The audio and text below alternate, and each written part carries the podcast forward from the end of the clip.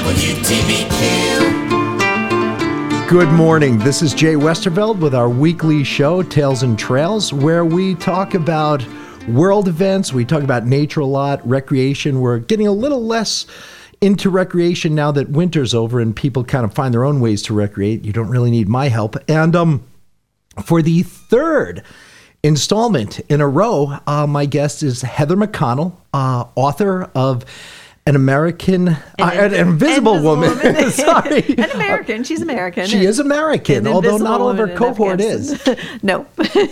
uh, nope. And uh, Heather, why don't you um, I'm really interested to talk to you. Always, what happens, let me just quickly say, at the end of each show, we run out of time to talk about all the things we wanted to discuss. So you're back. You know, you're on the hook. How are you? I'm good. I'm good. A busy week and um, enjoying the heck out of spring right now, too. Just gorgeous, gorgeous weather. And I was just talking with Taylor uh, about how wonderful it is and how um, the flowers just seem spectacular this year, and the and the trees. This is the thing. I was just talking about this yesterday. Yeah. The, the, some of the tree blossoms, and we're trying to figure out is it choke cherries or black cherries? Everywhere there are these smaller trees that have the white blossoms. Yes, I've never seen them like that before. I, I just drove through Warwick through downtown and I hadn't driven by South Street in a few days or and I was just looking at all I think they were Bartlett pears just gorgeous. Yes that makes sense. And by the way oh. uh, anybody listening from Warwick you can tell Heather's wildcat she's actually from Warwick because she calls the village town or downtown Oh. if you're from here, it's town or it's downtown. That's... If you're, uh, you know, a transplant, it's oh, the, the, village. You know, mm. I'm going to the village, Tommy. Do you need milk? You know, but no, if you're from here, why it's town. it's, so anyway, yeah, the blossoms are amazing, and Taylor and always of notices course, that. Yeah, and uh, Ox uh, just drove by the orchards, you know, Pennings, and uh, oh They're blooming? Oh, yeah. Oh, I'm going to drive by. Oh, oh you'll see great. it. The, there's just gorgeous, just beautiful. I um, can't wait. You know, I was lucky in Sugarloaf. I grew up, our, our, our property, which was on the hilltop, kind of uh, across from Sugarloaf Mountain. So we were between uh, the main street of Sugarloaf and, say, the village of Florida. Our property, right where it butted up onto where our lawn was, was an old apple orchard. So oh, the, wow. the blooms and the smell every year was wonderful. But then I learned later from my dear friend Todd Vogel on the Warwick Conservation Board uh, that your mom founded. He said that whenever they do real estate projects, uh, part of the due diligence is to see if there were, because of Warwick with our great apple culture, to see if there were apple orchards previously because of arsenic in the soil. It used to be used to treat trees. Oh wow! So they do scrapings often of the okay. soil. If there was, you know, here I'm thinking, oh, it's so wonderful, healthy. I grew up on an old apple orchard, and I'm bum bum bum bum. well, there is also naturally occurring arsenic too yes, in some is. places. I, I, think Bangladesh has a big problem with that yeah. in the water. So um, yeah, and opium places, poppies occur naturally too. Yes, that's Doesn't true. mean I'm going to chew on them. that is true. They do. Yes. So, um, but anyway, yes, we were just talking about how beautiful it is, and just really enjoying the spring, and uh, that that brings me to asking you. Uh, you know where I'm going with this. Uh, what's what's the update on the frogs? What's going on? Great question. Yeah. yeah. Um, so. Uh, uh, for anybody listening who's maybe not on, in any of the Facebook nature groups or local thing groups, such as Warwick Wildlife, my favorite, um, I sort of mentioned that there don't seem to be as many peepers as there should be. The little spring peepers, the tiny chorus frogs around here. We are hearing them a lot more now, probably close to normal That's choruses. great. Yeah. yeah not totally one hundred percent. I still haven't heard them either. Yeah, as much. I've heard them a little bit, but not as much. Same here, honestly. I'm so. not hearing those real um, you know, they, those loud. Yeah, those loud. true choruses where it sounds like one solid sound. Now, could that have anything to do with the temperature going down in the next few days because it is going below freezing? Does that affect them? It affects them. However, Heather, they're one of the really first emergent species in the springtime, vernal emergence critters. So they um that's a technical term, vernal emergence critter. Just, know, vernal as in spring yes. emergence, yes. Critter. critter is a technical term. they, uh, so they're one of the first to call. As soon, you know, there can be ice on a lot of the marsh, and these things will still come out and call. So I don't see it that way. I just, I think it's been, I- I'd kind of coined a term for it, false start springs, um, false start springtime, where you get an early spring that suddenly refreezes and it keeps happening. I think some of them get out, they call, they sort of, maybe some of them actually do mate, and so they have no reason to call anymore and they move on. And then when the warmer season, where they'd normally be calling, like later March, they're, they've already finished what they're going to do, or they're just starting now. So it's, Okay. they're just spread out more. We don't get the real hard and fast, consistent. Okay, it's springtime now. It's summer. We all know that doesn't happen. Right. We know because change. the climate. Yeah, Yeah. because it's it's not just warming. It's it's dramatic change. I mean, I always, it's a terrible metaphor, but it, it does fit. I always think of uh, the climate as kind of a teapot. If you are heating water in a teapot, what do you get? You get boiling water, you get lots of activity, and it's disruptive. Right. And that's what we're doing. We're we're disrupting the atmosphere. I mean, that's a, that, again, that's a that's a terrible metaphor. it's- it's a very good But metaphor, um, it does it does kind of fit what's going on. So you dig, you get cold, you get um, extreme hot, but overall, the the range is bigger. Um, Yes. but the overall, it's moving up. It's warming. It's not just that it's a greater range, Heather, but it's also it's a greater range in a shorter temporal period, a time period. Yes. and that's what you know. That Then can we get the storms. Yeah. Yeah, that's where we're getting the the bigger storms. And the, the funky thing, because I'm not a big climate alarmist, just because it, it gets enough love as it is through media and through funding and all. But I'd mentioned uh, Dr. Sasha Spector, Warwick native. He used to be the, uh, I think it was the chair of entomology at the Museum, American Museum of Natural History in the city.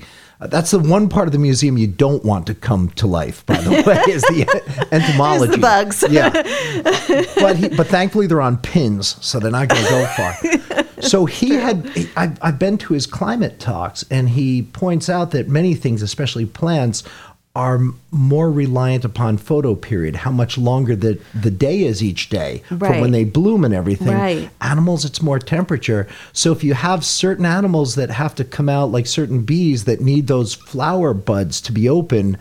In March, and they're not open until later because even though it's warm, the bees are out, but the, we lose them. We lose populations of things. So again, for the third time that you've been on this show, Mr. Non-climate alarmist, me, I'm always sort of like, yeah, climate change, it's there, but big deal. I have to say, uh, based on uh, Sasha Spector's uh, hypothesis, um, it, it does affect a it's lot of these disruptive. Yeah, I think You're, we're also seeing that in some other things with the uh, bird migrations timing. Yeah. Um, that's happening a lot, and uh, there's certain birds that are.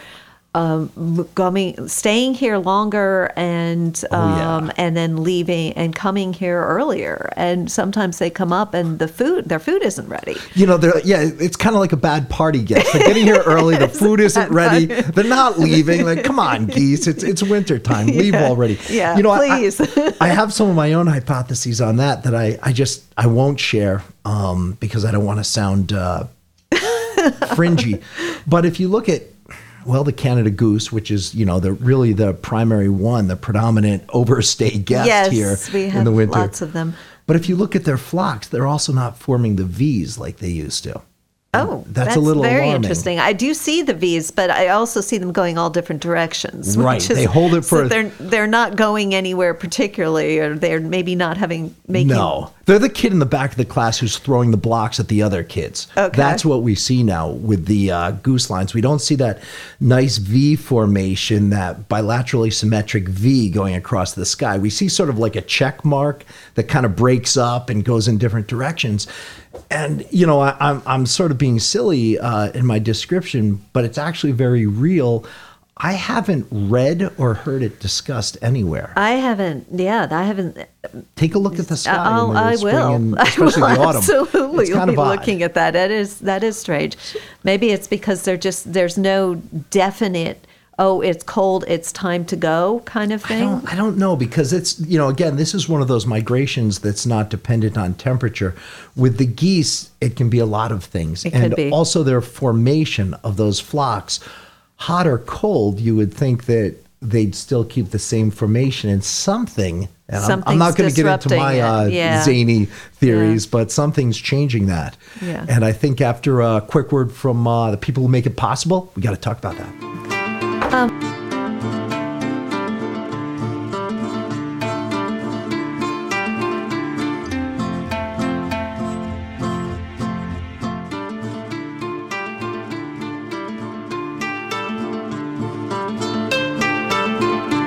Sam's Meat Warehouse is a butcher with old time family values. Remember back in the day when people knew their butcher by name and visiting them was a social experience? They would talk to customers about how to cook a piece of meat to perfection. Sam's combines old world methods with modern techniques. Call your favorite butcher, Sam's, at 845 651 MEAT or visit the store right off 17A in Florida, New York for the highest quality products at unbeatable prices. Hi, this is Mike Sweeton, supervisor of the town of Warwick with, Tony Cardone, supervisor of the town of Monroe. and please join us every Tuesday at 9 a.m. for the roundtable here on WTBQ and WGHD. Radio worth listening to. Hi, this is Wild Baby Love. Start your Sunday with me at 6 a.m. and Gospel Tracks. I'll give you the phone number to the Faith phone line and the address to the website. All that and much, much more. Right here on Gospel Tracks with yours truly, Wild Baby Love. And we're back with Tales and Trails. This is Jay Westerveld. I, I love that last uh, promo for that show, uh, the gospel show. That's pretty wild. Um, it, it always gets me going, gets my heart pounding. So uh, during Good the break, music. yeah, yeah, Good It- music. It, it is absolutely good music. Doesn't matter your belief system. If you can't get into that, uh, we can't talk. So you mentioned Heather. Um, you had some questions during the break about uh, one of my annual reports I have to do for the New York State DEC for one of my licenses, and uh, because there were some notable um, changes in well frog populations. I'm the frog and turtle guy, of course, and uh, you know the the peepers I mentioned in the report, cricket frog populations, and they're the only endangered um, frog in this state, or I mean the only frog that this state considers to be endangered for a number of reasons.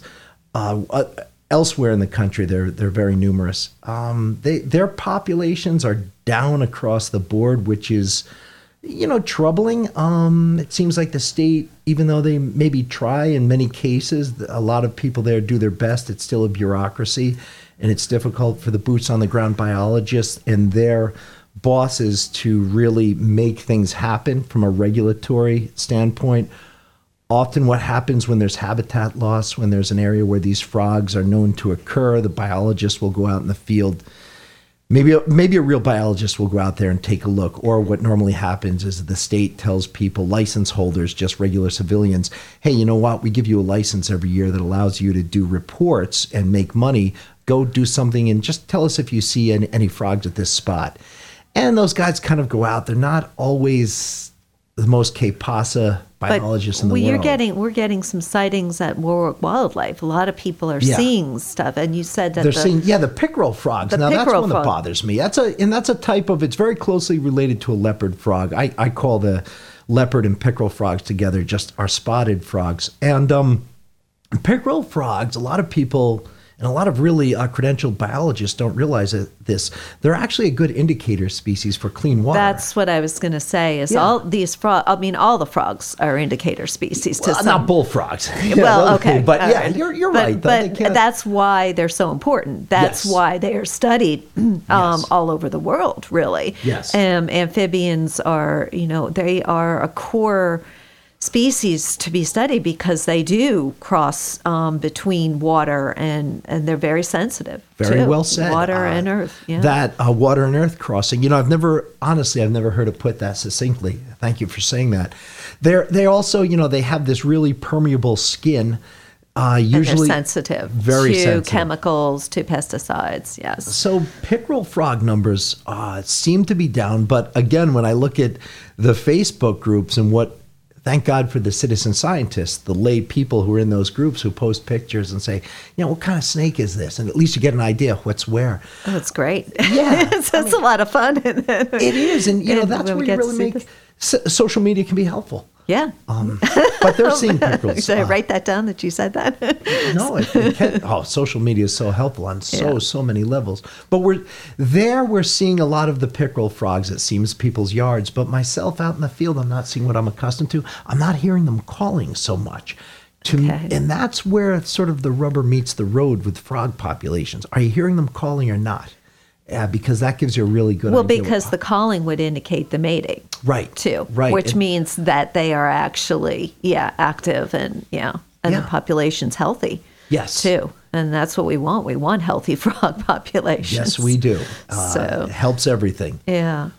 So, and just uh, another aside to that, I mean, we do know that a lot of the chemicals, um, pesticides, insecticides, all these, um, you know, herbicides, all these different uh, chemicals do affect uh, the animals and plants. And I was just, I was paging through a catalog uh, just the other day and realizing that, you know, they have all these wonderful things to oh here's here's some flowers you can plant to attract bees and here's a, a little house you can build to attract bats and here's um, another bunch of flowers you can plant to attract birds and all these different things.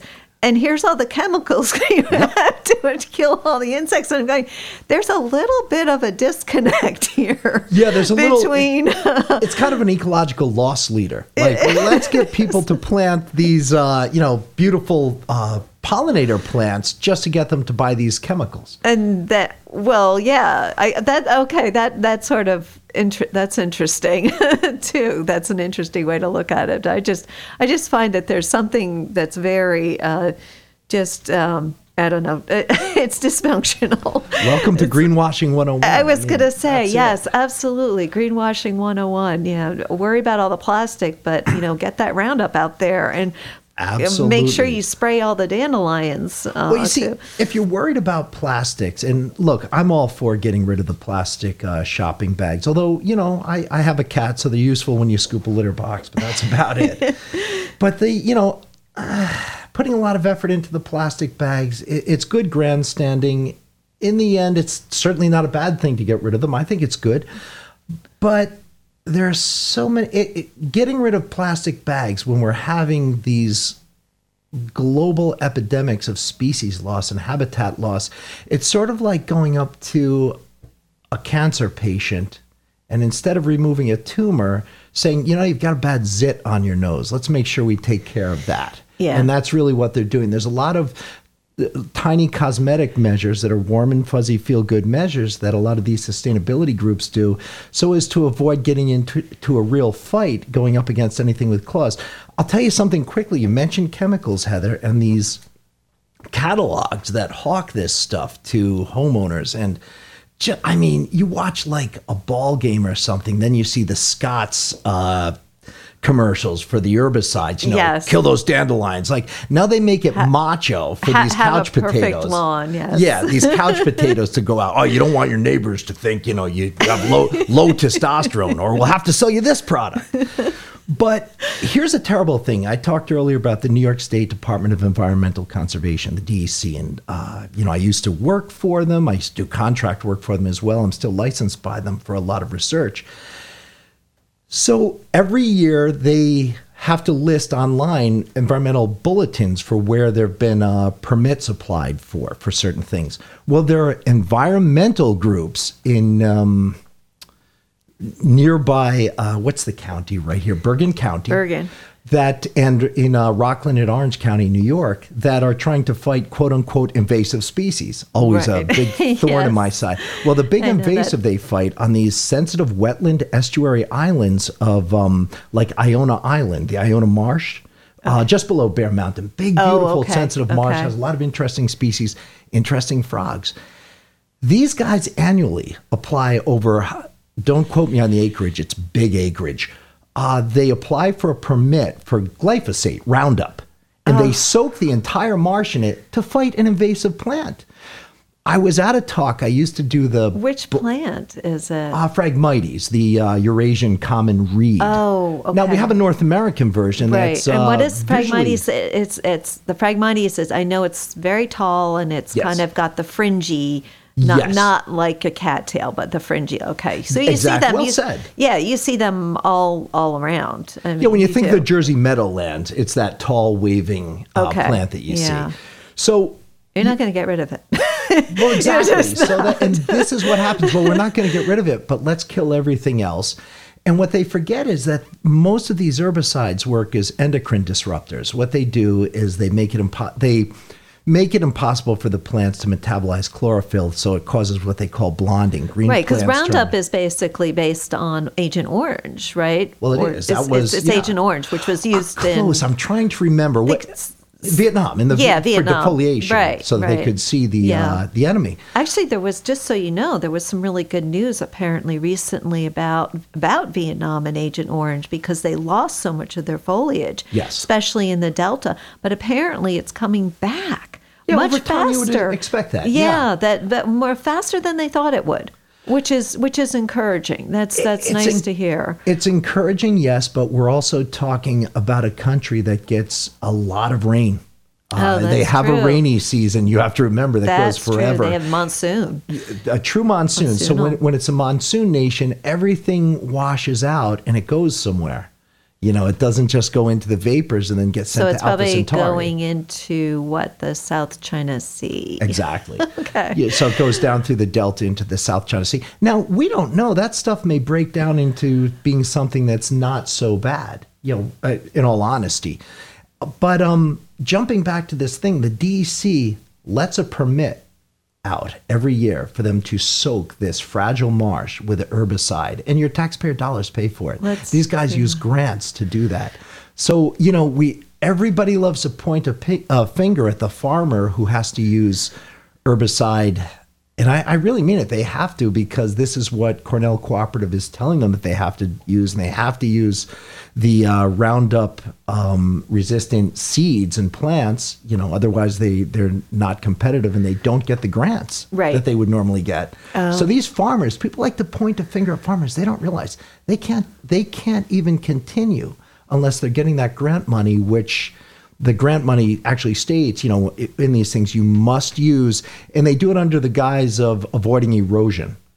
So you, you want no-till agriculture where you're not kicking up the soil. So for that reason, you use Roundup. You soak the land in it. You'll see it as you leave here across from the school. That's a really that's a really interesting thing because I've been hearing a lot about no till. oh, it doesn't sound is, great? It does. It sounds amazing because it's it's less work and you don't turn up the soil, which releases carbon dioxide.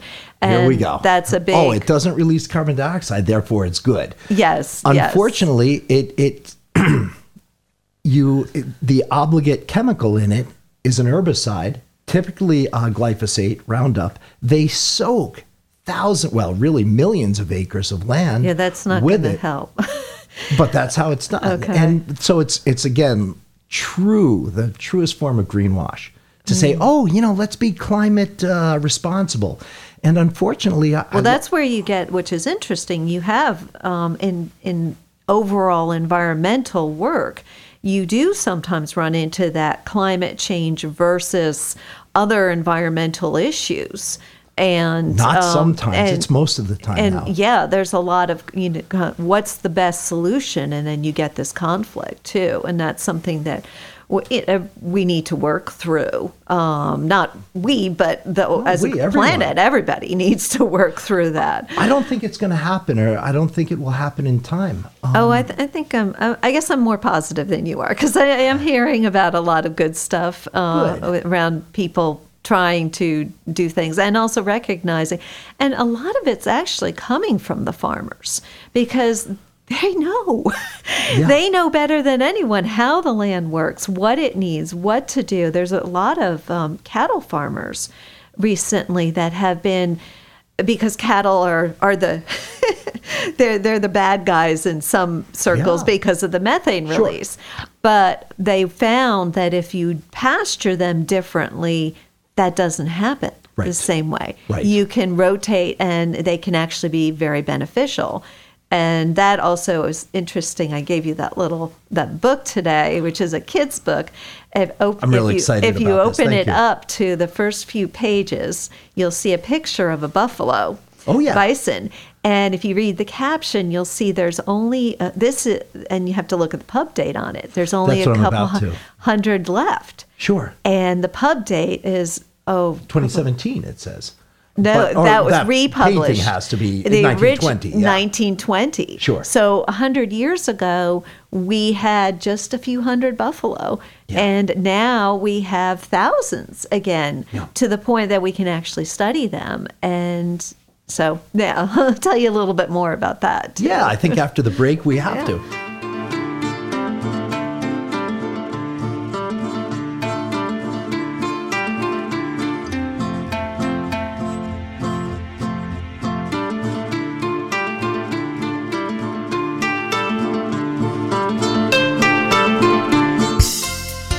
Sam's Meat Warehouse has been supplying restaurants and shops with the highest quality, local, and sustainably sourced prime and choice wholesale meat, steaks, poultry, seafood, and much more for over 20 years. Whether you're a small family butcher shop or a busy steakhouse, expect A1 service and the finest products available. Call Sam's at 845 651 MEAT or visit the store right off Route 17A in Florida, New York for the highest quality products at unbeatable prices. You have a car problem? Maybe it's a mechanic problem. Maybe it's not. Sounds like a job for me, Ron Ananian, the car doctor. That's right. Sunday mornings at 8. Get up early. Let's hang out. Let's talk about cars. Let's all get smarter. Let's solve some car problems. Ron Ananian, the car doctor, here Sunday mornings at 8. Hi, this is Michael Newhard, Mayor of the Village of Warwick, inviting you to tune in every Thursday at 11 a.m. to Village Life and learn about the village happenings. Call and share your ideas, comments, and suggestions, and be part of the show with me and Mary Kalura. WTBQ GHD weather. Partly sunny this afternoon with scattered showers and thunderstorms, highs near 65. Tonight, a lingering shower or thunderstorm is possible early on, otherwise turning mainly clear overnight, lows 40 to 45. On Tuesday, a mix of sun and clouds, warm and a bit breezy, highs in the upper 60s. On Wednesday, some breaks of sun give way to afternoon showers and thunderstorms, windy with highs in the lower 60s. From the WTBQ Weather Center, I'm WeatherWorks meteorologist Brian Donegan. And we're back with Tales and Trails. This is Jay Westerveld, and my very frequent guest, Heather McConnell, is back today, author of An Invisible Woman in Afghanistan. And just before the uh, word from our sponsors, we were talking about the American bison. Heather's handed me a book called The Burgess Animal Book for Children uh, by Thornton Burgess. And uh, this looks really excellent. And there's a, a painting from 1920, and the caption says uh, Thunderfoot the bison, he is commonly called Buffalo. His race has been reduced from millions to a few hundreds, uh, hundreds plural. Um, and that was from 1920. And as we were just discussing, uh, since then, we you know now we have thousands. We have bison. thousands. And actually, what's really interesting is they've done studies now and found they have enough bison to do this study. And they think that when the bison, there were probably 60 million bison at their height.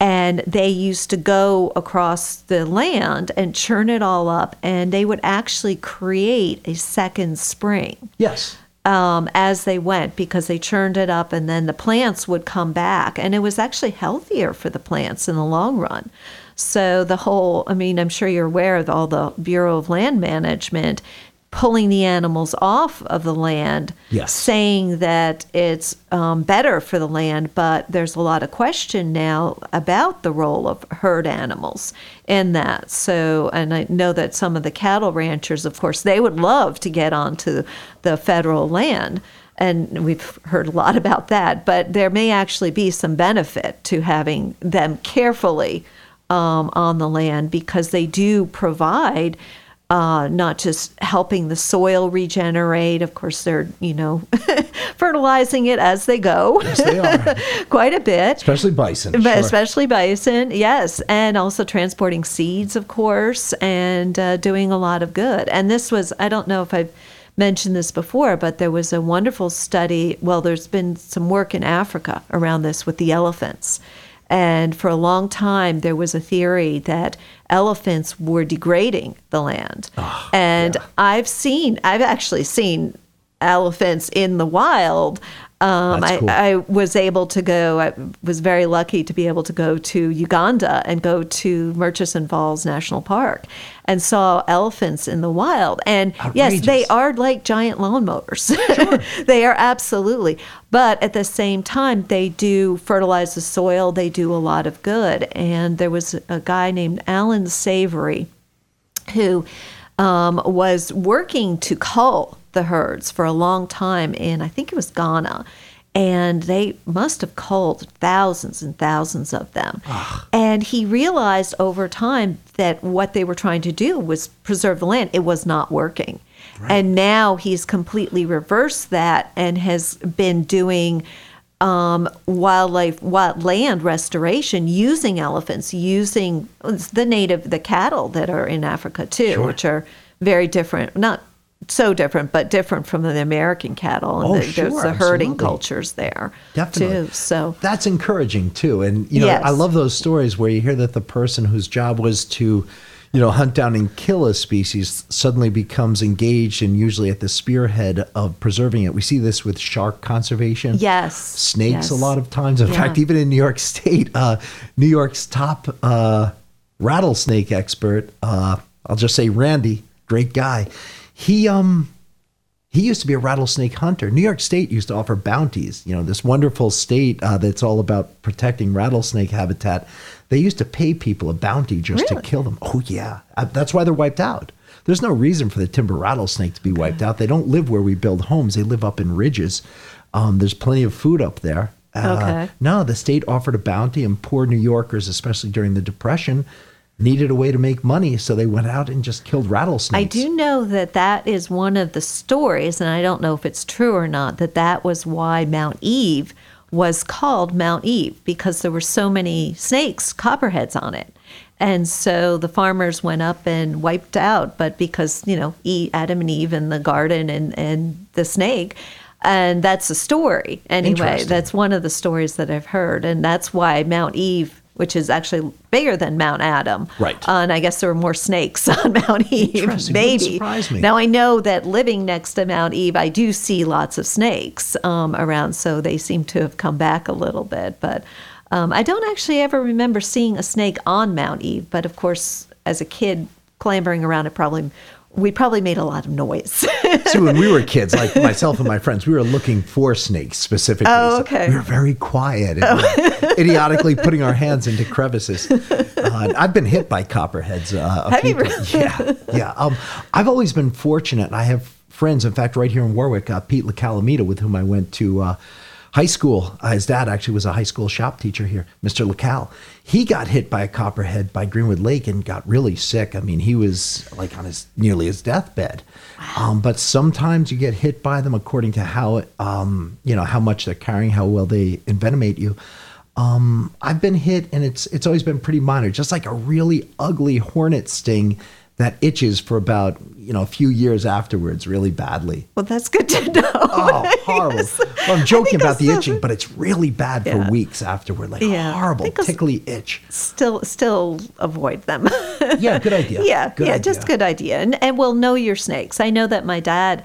Um, as a doctor in, uh, you know, Dr. David McConnell, if anybody remembers, um, he actually used to treat a lot of people um, for different things. And one time, somebody who I think had been bitten by a copperhead brought the snake in with them, and they stuffed it and had it at the Sure. hospital for reference because That's this is great. this is what it looks like. So if somebody comes in and they've been bit by a snake, you can say, "Did it look like this?" Yeah. So- uh, you know that's interesting because well, first you should really have the comparison contrast because most people just a snake's a snake. If it if it doesn't have the stripes of Yeah. a garter snake, it must be venomous. In this area, in fact, in the entirety of the state of New York, it's very difficult really to find venomous snakes. You'll see lots of milk snakes, black rat snakes, water snakes that look venomous. The water snake is the uh, you know the northern water snake. It is the angriest animal you'll ever meet in the woods. They're just terrible. They'll chase Is it you. poisonous? No, they're totally harmless. They're just yeah, just angry. They're just angry. They're terrible, and they look ugly and mean. You know, I'm obviously being really subjective.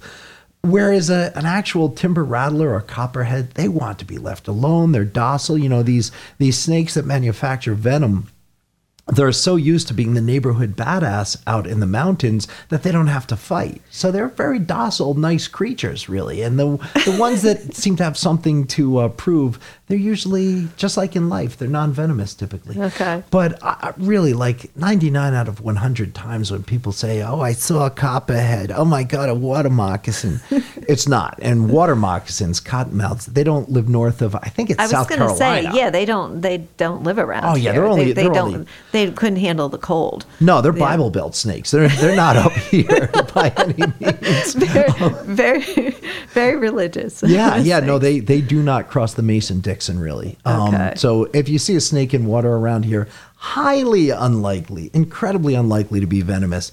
Angry, sure, you know, Okay. run, but uh, Okay.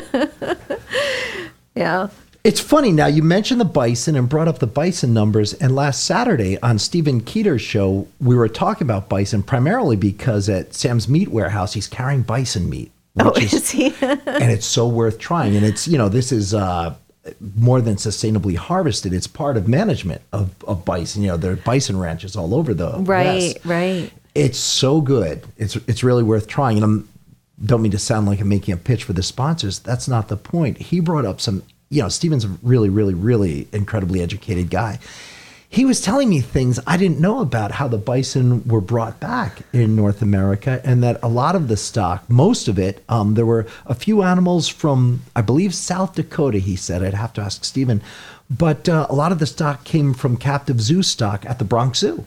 Uh, that would make sense. The Bronx Zoo is amazing. Actually, Ah, yes, they they really are. They're one of the older zoos, and they they have quite a collection too. And the zoos, I go back and forth on zoos because you know sometimes you don't want to see animals in captivity, but at No. the same time, you know when you're when you've got like in Africa again, you've got the last of the what is it? I think it's the black rhino or maybe white, uh, both.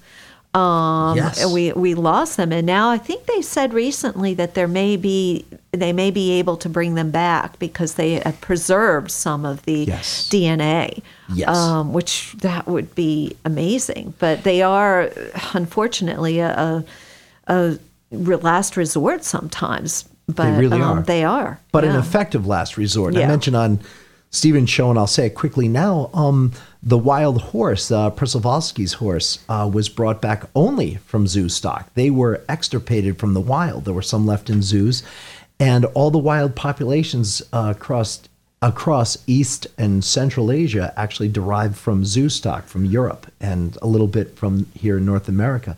Zoos are incredible in another way, Heather. Like the Bronx Zoo, we see the tip of the iceberg as guests to the zoo Absolutely, yeah, what yeah. goes on behind the scenes and just the amount of infrastructure that's used that's not for exhibits but actually where there's research being done and there's um, captive Right. breeding being done with at-risk animals is amazing a few years ago i had a chance to get a really nice uh, long couple days uh, backroom visits at the Bronx Zoo with Scott Silver, who was uh, the head of herpetology there. And I, I'm not sure if he's still with them. It's it's the Metropolitan Conservation Alliance who runs the zoo. It used to be the um, New York Zoological Society. Scott was with MCA, and I learned so much. And I saw, I, I I just would have never known just going to the zoo that there's so much behind the scenes work. And it's also the same with the um, arboretums too. Yeah, for the, uh, the arboretums um, and the gardens, like the Brooklyn Botanic Garden, is Yeah. a good, great example. Uh, they have phenomenal collections. Yeah. And uh, in, in England too, actually, Kew Gardens and some of the um, older gardens in the UK had phenomenal collections because, of course, they went all over the world Yeah. Well, collecting. not far away, you know, like two hours away in the Brandywine Valley of Pennsylvania, there's Longwood Gardens. yes, And I've it- been there. It's beautiful. Well, they have the funding because of oh the family that big money family of um that town in Delaware right over the border where where all the uh, credit card companies are. Oh. um, but it, uh, what is? I'm just trying to remember. It's not Del Monte, but it's something, or it may be Del Monte. Actually, Okay. I kind of mix it up That because be Del the- Monte is important with Pebble Beach, California, and Carmel by the Sea. Okay. But I think Del Monte actually is the money behind Longwood Gardens. Somebody can Google that. I- I'll certainly Google it when I go home. but yeah, that's you make a great point. Arboretums. Yeah, the arboretums, and you know, thank goodness that they are um, there Yeah. too to preserve. And and of course, we had the seed vault up in what is it, Svalbard? Yeah, that that's are incredible. important. Yeah, Yeah. that one up in the Arctic. Uh, And now, funny thing, you mentioned Seed Vault Arctic.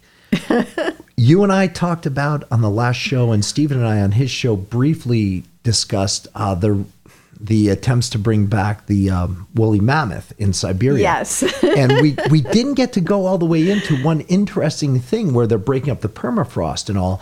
When they do that, they bring back well, they can bring back pathogens that haven't known modern humans that can cause big right. problems. There's There a is little, that There is a concern about that. and not that anybody worries about novel pathogens in this day and age, but also seeds, plants, uh, even spores of fungi and lichens and stuff uh, are released, and um, we may see interesting plants that haven't been seen in a long time. Yeah. And I think after a quick word from the bison people, we'll talk more.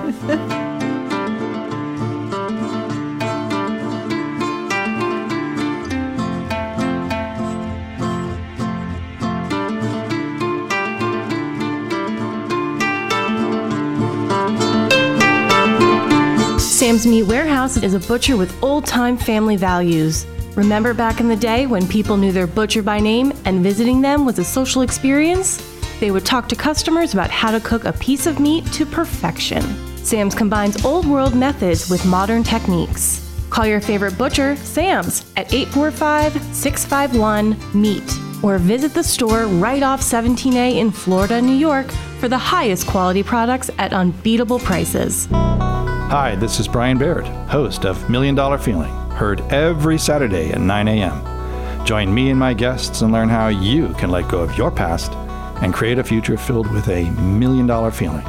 Saturdays at 9 a.m. Hi, I'm Dave Edwards, and I invite you to join me every Sunday night when we'll showcase a perfect album. I'll start with side one, track one, and we'll play every song in order from the record. A few bonus songs, as well as some trivia too, right here on Radio Worth Listening to. WTBQ. And we're back with Tales and Trails. This is Jay Westerveld. This is our weekly show about world culture and nature.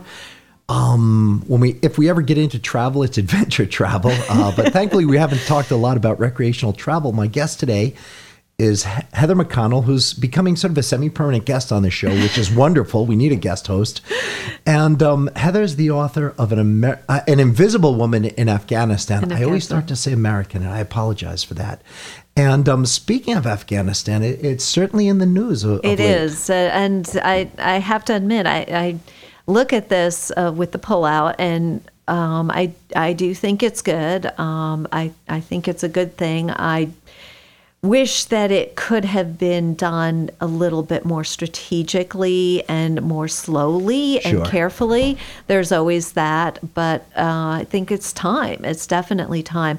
At the same time, I think there's a lot of fear about what's going to happen. And I was I was thinking back. I- I started my book. I started writing an Invisible Woman in Afghanistan. I came up with the idea, which of course morphed a zillion times over the many years I was working on it. But I started writing it in June of 2001, three months before Oh, 9 11. yeah. And I, I- didn't cite- realize that, I cited it in Afghanistan. And the reason I cited it in Afghanistan, I, I- it was it was pure luck or whatever you want to call it. But I I wanted to pick a country, and I was basically looking for uh, my my choice of Afghanistan was dependent on one thing: where in the world was the maternal mortality rate the highest? I didn't realize that. and that's- Afghanistan still has a horribly high maternal mortality rate, Sure. but it was between Afghanistan and I think Ivory Coast um, at that point. They were sort of going back and forth, and um, both countries still have ridiculously high maternal mortality rate. And that was why I picked Afghanistan because I was focusing on women's rights issues. And that was my metric. Um, and you don't get any more fundamental than, you know, uh, mothers um, living. And that's, that's important. And uh, I, I'd heard several times over the years that part of the reason Afghanistan had such an issue was because Afghanistan is so unequal between men and women. that there's an equality issue there. So um, I am very ambivalent about uh, that, and also about the the Amer- America leaving um, because of what will happen with women. At the same time, so much has changed in our world, and when I first study, I mean, you'll just it, it's it's like going back hundred years now. It feels like when I first started looking at Af- Afghanistan in 2001, June of, I couldn't find any information. There was nothing. There was almost nothing. And we didn't have smartphones. We didn't have satellites. We didn't have all this stuff. I actually found the country's website, which at that point was the Islamic Emirate of Afghanistan. Yes. And it was this terrible website. It was awful. You can actually go onto the Wayback Machine, if you know about that, and still find it. Right. But it was a terrible website, and there was almost no information on it. I actually at that point lived in Los Angeles and I went to Santa Monica and there's a wonderful bookstore. I don't I don't think it's there anymore. There's a bunch of wonderful bookstores, but there was one with all these picture books and what it was used by was for Hollywood people to go and get um, background um, images Right. for sets and things like that. So I went in there and I bought everything I could find on Afghanistan. And I'm sure that three months before 9 11, I'm sure that, you know, may have turned up at some point. But no, I, I still have nobody them. notices that. I still have these incredible picture books. Yeah. and um, yeah. And anyway, so I started working, and there was no information on it. And one of the most profound things there was a young woman reporter, and she was half Afghan. She used to sneak into the country, and she was half British and half Afghan. And she wrote a wonderful book called The Storyteller's Daughter about her sneaking into Afghanistan to cover. And she Yeah, I'm familiar with it. I've heard of it. I haven't great, read it. Um, It's a great book. But she was part of the um, group, or there was a group, the Underground Women, which I talk about in the book, who secretly filmed an execution of a woman who had been, who was a teacher. And my character's partly named after that woman who died, who was executed for teaching. And um, that was the thing. That was the only film we had. And it was a clip, and it came out in August, just um, before 9 11. And that was it. We didn't have film. We didn't have anything. We didn't know what was going on in the country. Now, we have smartphones. Everything is getting filmed. and everyone there has a smartphone. And That's everyone does. don't realize yes. is, you know, and, and, and most of these countries, So the world is aware Yeah. now. You cannot, and we also have satellites too. We know we were talking about that early with the tracking these uh, illegal Chinese shipping fishing boats all over the place. Oh, yeah, but yeah, but just to get back to Afghanistan, I don't think it can go back. Plus, we have done such. We have actually done a pretty decent job of getting girls back into schools. And that has made a huge difference too. So I, I'm I'm hopeful. I'm I'm worried, but I am. There is a little bit of hope on, that I have too. That things will be. It'll take a while. Um, it's it's going to take a while, but I, I think that uh, somehow it, it's it's going to work out in the end. And I, I had that in my book actually at the end too um, when I had painted a vision of Afghanistan sort of more in the 21st century. Yeah, too. So, so I am hopeful. You know, given the technology, given the attention, I think Americans genuinely too. At this point, there's a lot of people who don't, but I think there's a lot of people who care, and we have a lot of Afghans in this country who care, who want to make the country work, who want to get it back on its feet. Who want to get the economy back on its feet too? that helps So- the whole world. That if does the Afghan economy picks up. You know, really does. We have a we all have an interest in that. we So, have, we have. yeah. It's it will be interesting to see what happens. You know, uh, quoting Gusta Gus, uh, yes, with the first pullout. Uh, yes, that was after the um, what's the name of the book? Um, and I'm blanking on Charlie. Wilson's Charlie War Wilson's the, uh, War. yes. Yes, He said, you know, what, what he kept saying was the story of the Zen master. We'll see. Zen Yeah. master says, we'll see. We'll and so see. with this, I, I mean, I can't, as you know, I can't really comment on this stuff Yeah. generally, uh, but we'll see. I can sure as hell say that. You know, Yes, we'll see. We'll see. We will. We will see. Yeah, I think one of the interesting things too is with the American pullout, there is a big concern, and I think this is a very big concern of uh, Chinese influence. Uh, there. And uh, That's already starting. That's already started. I know that there's been a lot of infrastructure attempts on the Chinese part to fund various infrastructure projects, um, which has not happened, which has been interesting because I think that a lot of that has been pushed back by Americans concerned about the Afghans, understandably, going into debt, um, which is happening all over the world. Uh, with different countries being um, getting into debt with China, so again we get back to China, which always yeah. seems to be. I mean, you know, many Americans do not realize that uh, China has a border with Afghanistan. Yes, it's a very teeny little border. Yes, But it's and- there. Yeah, And, yeah. um, you know, we sort of see China's. That's where the Silk Road record. goes through. Absolutely. Goes that very long kind of finger of Afghanistan ex- extending to the northeast and then hits China. And I, I think, Heather, um, don't quote me and maybe Google this or listeners Google this. Heather, I believe the reason that that little extension of that little glottis, if you will, off Afghanistan, why it's shaped that way and goes that way is because of the Silk Road. I think that's it actually goes that way, the chicken egg of it. I think. But yeah, I'm not sure, I, I that think. it- valley. yeah, I The- think that valley goes directly. It's it is a valley. Mostly It- Pashtun, either uh, either side are these very tall mountains. On one side you've got Pakistan. On the other side, I think it's uh, Tajikistan. Um, or yeah, I think it's it's Tajikistan. It may be. You've got me there. Yeah, I know it's yeah. a mostly Pashtun influence in there. Yep. And, uh, you know, we, Yeah. we already know China's track record with uh, minority Muslim Asian populations. So Yeah. the Hazari of uh, Afghanistan, they, they aren't excited about the, you know, About possible the Chinese influence. China, yeah. Probable Chinese influence. Probable. influence. Yeah, absolutely. And, um, you know, as far, well, again, we'll see. we'll see. Zen Master says we'll see. Yes, and Afghanistan has had invaders over you know thousands of years, and they always Yeah. seem to sort of come back somehow. So I don't know. We'll see. I'm, Tremendous I'm resources hopeful. there, as you They pointed do. out. They do. They have fantastic resources. They actually have uh, wonderful solar potential, and they have great hydro. They've got great uh, renewables, and they also have some other things. They actually have a ancient copper mine, which the Chinese are interested in exploiting. It also happens to be the site of a ancient uh, Buddhist monastery. Right.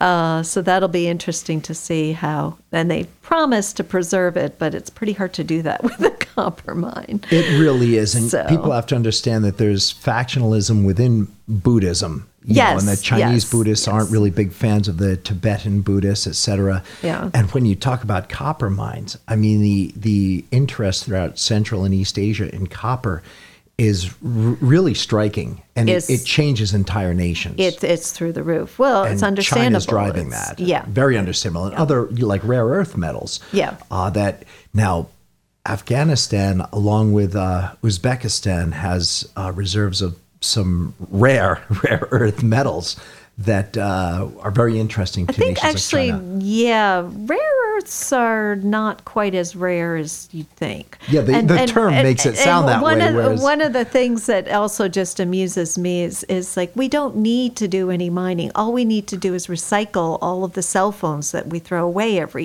year. Yeah, but then these these companies don't make money.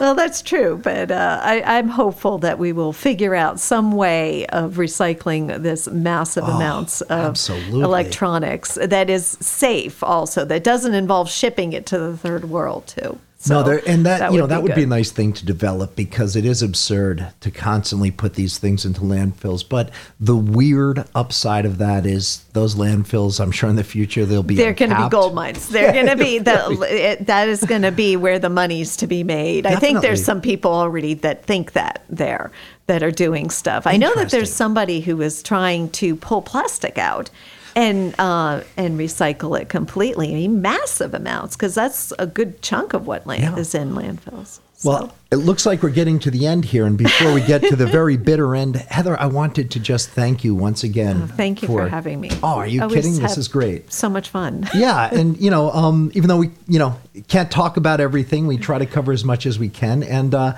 I look forward to you uh, guest hosting the show again in the very near future. Okay. Thank you so Thank much, you. Heather.